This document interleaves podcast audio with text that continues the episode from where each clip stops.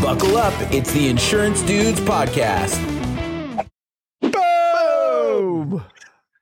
With the delay, that's very difficult. It is. It is. It's hard to but we plan did it out. Yeah. I need Craig, to. who do we have today? Oh, we, man. well, this is take two. We have Mr. Galen, Galen Hair. What's Galen up. Hair. I almost said, I know somebody named Galen Evans, and I almost said Galen Evans, but I did not. Well, now I have. If we want to get technical. Well, welcome But we're to going to the. call him Frank for the rest of the day. Eh. I've been called worse. well, welcome this to the is fun. insurance dudes, Galen. We're excited to have you. We have Yeah, an thanks for having attorney, an attorney on the show, right? Yes. A litigator. Yeah, litigator for insurance claims I know. specifically. So exciting. So that's how it ties it in. So don't everybody turn off the radio just because you heard the word attorney.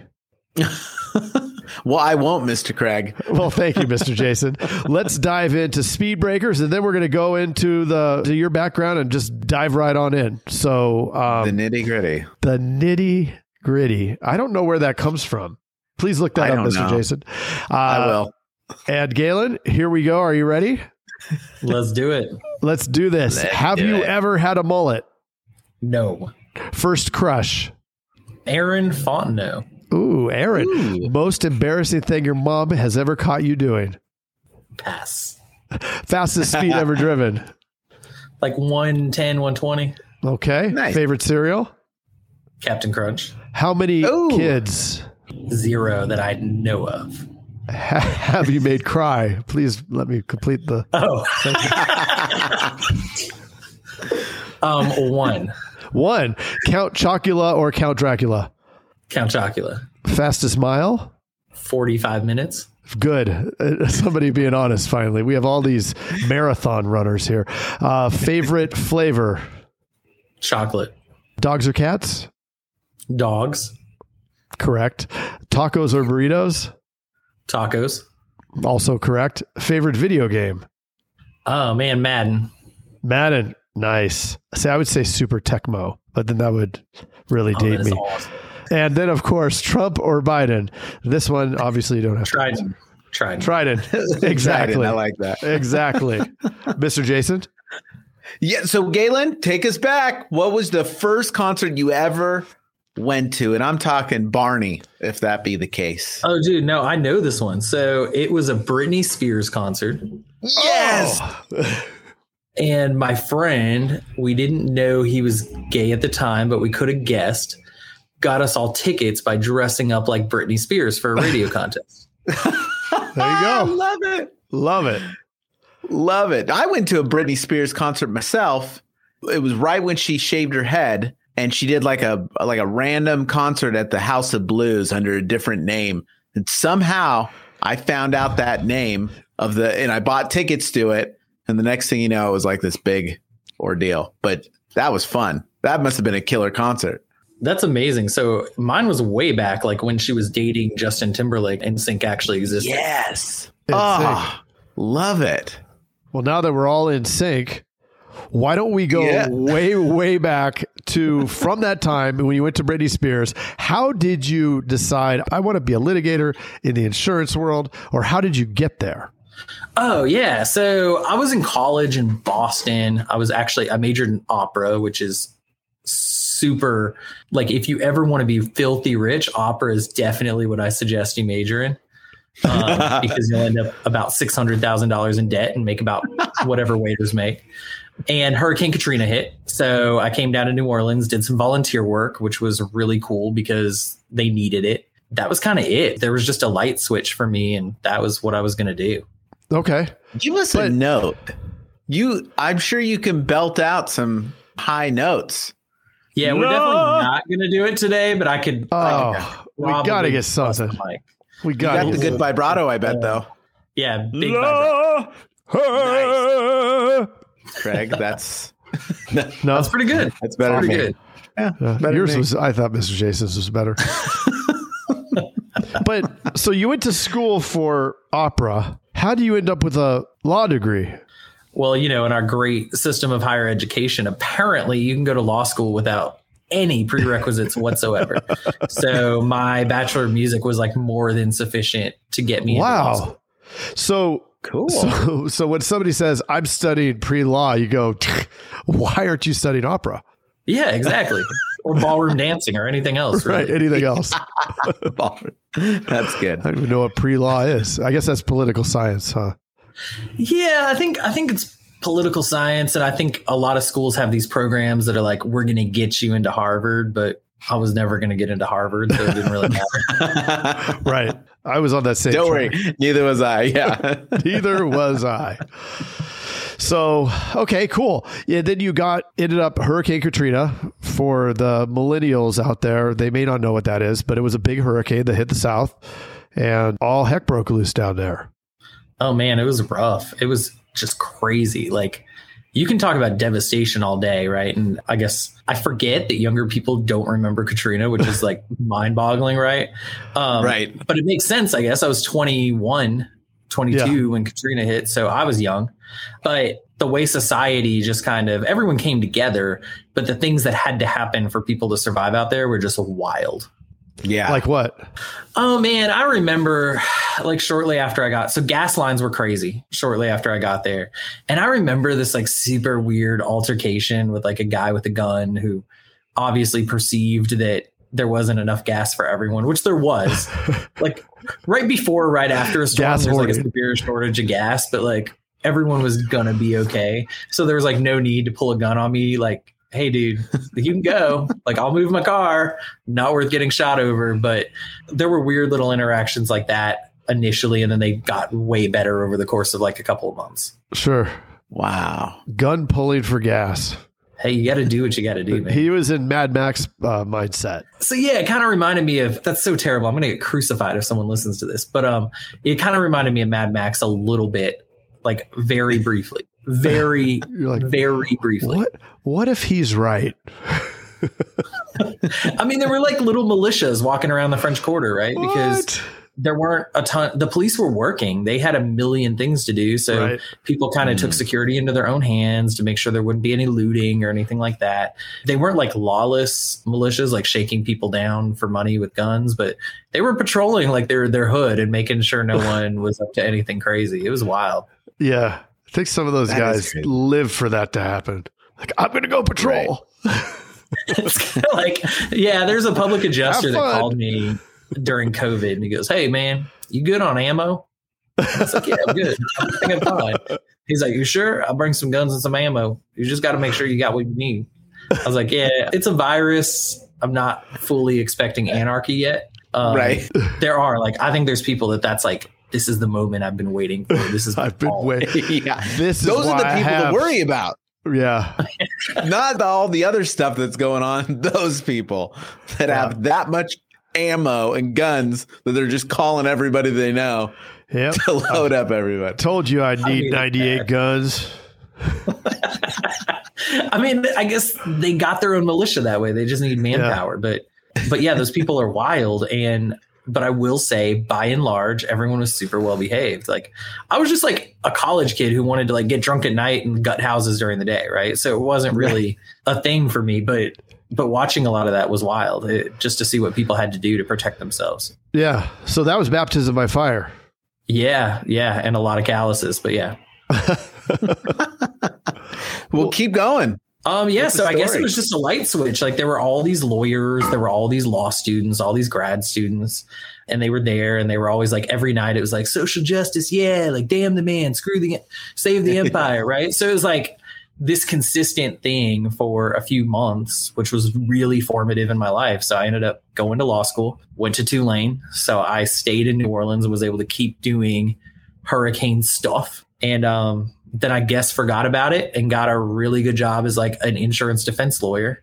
And then had like my Jerry Maguire moment where I'm like at 2 a.m. I'm like, F this, this sucks. You know, I'm not doing this and left and started my own firm. That's awesome. Did you really do the Jerry Maguire moment where you walked out and said, Who's with me? I mean, no one came, but yeah. Not the one gal something? with her little box and said, I'll go with you. yeah. So like no one can be Tom Cruise, right? It just doesn't happen. Yeah. So you think you're going to have this big, awesome moment where like all these people are going to be like inspired by your thoughts. and they usually just put their head down and keep collecting a paycheck. They're like, I don't want to get in trouble. Right. and it really takes away like the meaningful moment from you and you're like like this is always going to be the moment in my life that i'm going to look back on as transformative for me and all i really remember is like carrying a box and going and sitting in my apartment and watching um like cable tv for three weeks while i decided Yeah. what i wanted to do with my life you know it was very anticlimactic So you opened your own Makes a firm. better story. yeah we, we opened our own firm and um, i ended up starting to help policyholders which was pretty neat That's crazy. I mean, how hard was that right off the bat? What did you do? I mean, I was poor, but I wouldn't say it was hard, right? So the fun thing about being like a super young lawyer on your own is you kind of take whatever comes in. Like there were cases that I would have sworn to you 10 years ago I was going to make a million dollars off of. today you'd be like, what's the value of that case? And I'd be like, I will pay you $20 to take it away from me. you know, like, like the value is zero. That is the number. Like time has proven that this is worth zero. And I would come home and be like, I'm going to be a millionaire. I got this case with like a lady who probably burned down her own house, but I didn't realize that. And Yeah. the writing's like all over the wall, like she burned down her house. Sometimes there's Uh-huh. like video footage and you're a young lawyer and you're like, that, that doesn't prove anything. Um, so CGI. it was rough. I was broke. It sucked. But um, eventually we started to get a lot more cases, a lot more people. We built our ranks and now we're pretty big, which is pretty So neat. so you're on the side of the consumer Yeah, versus I'm on the, the, carrier, or yeah, I guess. I mean, I say I'm on the side of the carrier because I help them do the right thing. But um, I'm on the side. I represent the policyholder.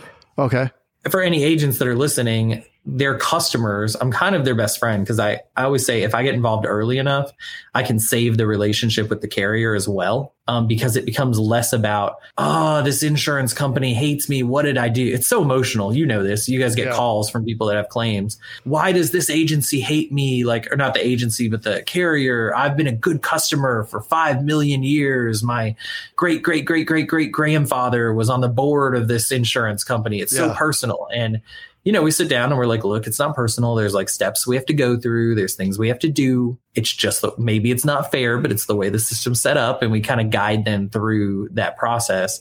And I think as lawyers, there's a lot of public adjusters and other professionals out there that do what we do.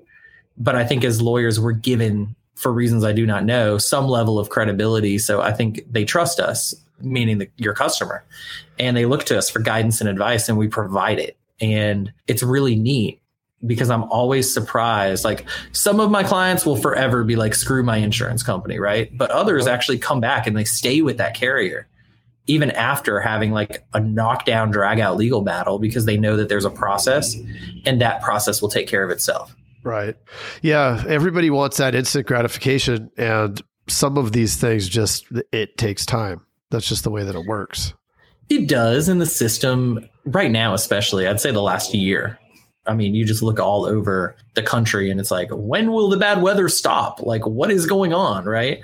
And as a result, the carriers are understandably overwhelmed. So there's also this element of like the squeaky wheel, but also just screaming and cursing at your adjuster and your agent is not like the best way to be that squeaky wheel. So we try to be the squeaky wheel for you. So you're not becoming someone you never intended to be.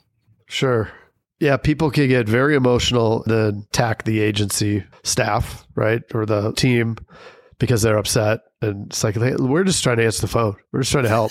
And uh, There's such a confusion about right the like roles between maintaining the policy and fulfilling the obligations under the policy, and Yeah.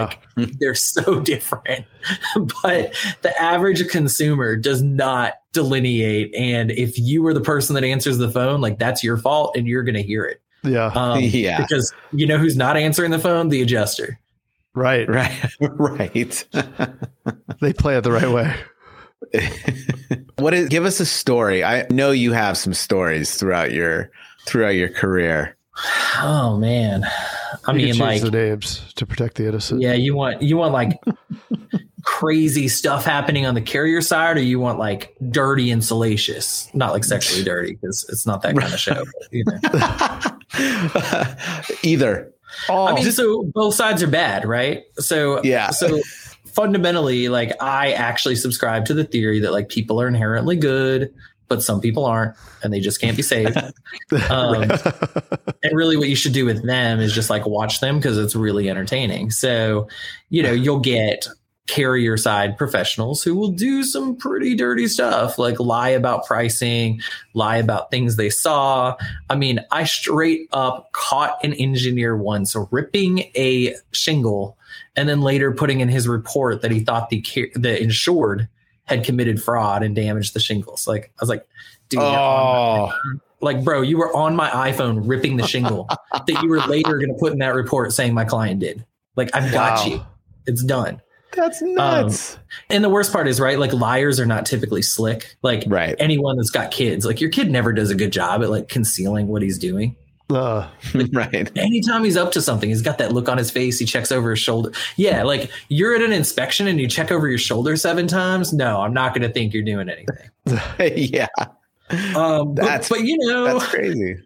insureds aren't always innocent either. Like arson is a ton of fun, right? Like Yeah. nothing is better than putting your heart and soul into a claim to find out your client set fire to their own house. Like, that's super exciting.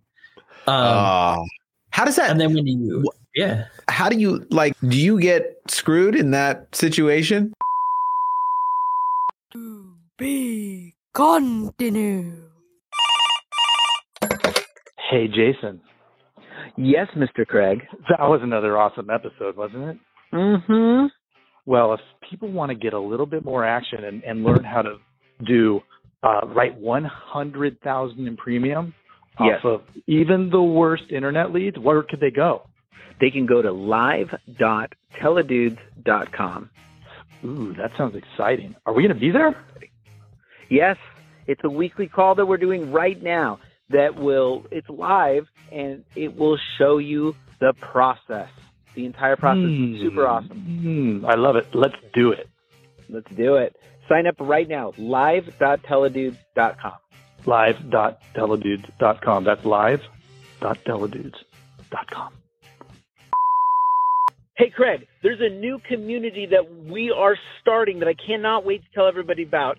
It is our live texting community where you and I are going to answer people's questions and give them free content, right? Are you kidding me? We get Yep. to talk to them? Yeah, which is awesome, but they have to opt in. They have to text us at 520-214-2219. That's 520-214-2219. Nice. I'm Craig, are you going to respond to these texts? I'm going to respond to them for sure. Live. I'm into it too. It's going to be Well- awesome, and it's a it's going to be our new texting community where we're going to get back to everybody that we can and drop some crazy content, free content, and free um, the calculator that you just came up with. Mm. That's right.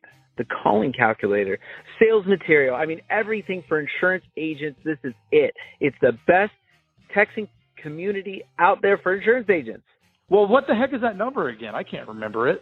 It's 520-214-2219.